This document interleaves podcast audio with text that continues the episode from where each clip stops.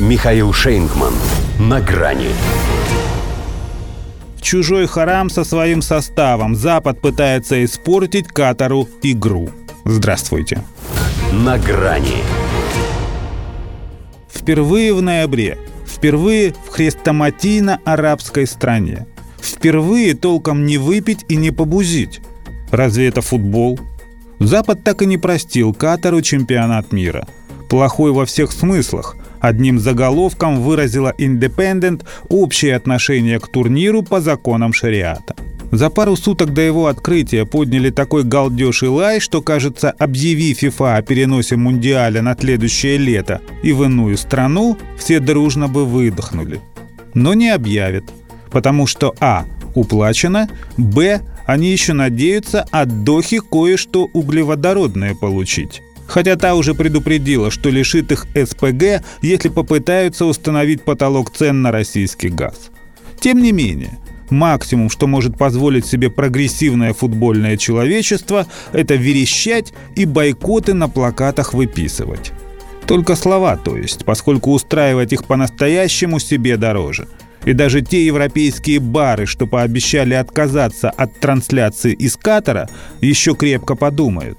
Не в их ситуации, когда из-за низкой покупательской способности количество посетителей и без того снизилось на порядок, привередничать и принципиальничать. Если выключать экраны, то из-за высоких энерготарифов и экономии электричества, а не из-за особого отношения к хозяевам чемпионата. В чем их только не обвиняли и в подкупе ФИФА, и в последующем шпионаже за высокопоставленными футбольными функционерами, и в гибели нескольких тысяч иностранных рабочих на строительстве стадионов, и в нарушении прав и свобод собственных граждан, ну и особенная западная боль – ущемление сексуальных меньшинств. Здесь это правда, и до Цугундера может довести – но, во-первых, в Дохе уже сказали, что позволят держаться за руки и демонстрировать символику. Просят лишь с уважением относиться к местной культуре и нравам. Во-вторых, классическим парам у них тоже настойчиво не рекомендуют проявлять свои чувства на публике. Но когда Запад заботили классические отношения, разве что в той дотолерантной жизни, когда еще были только он и она. А теперь оно ему надо – а Катару не надо.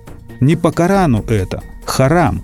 Но Запад так и лезет в чужую мечеть со своим составом. И не только футбольным, а демократических ценностей. В девяти европейских сборных заявили, что традиционную капитанскую повязку заменят на ЛГБТ-вариант с надписью «Одна любовь». Американцы в эмблеме команды разукрасили полосы государственного флага радужными цветами – Немцы разрисовали самолет в геелет, изобразив на борту паровозик из 11 обнимающихся мужчин. Ощущение такое, что им совсем не важно, как у них будут работать ноги. Главное, откуда они растут. И если им действительно именно такой футбол нужен, то для полноты ощущений им всем необходимо перед стартовым свистком каждого матча не просто становиться на одно колено, как бывало, а сажать на него своего товарища по команде. До свидания. На грани с Михаилом Шейнгманом.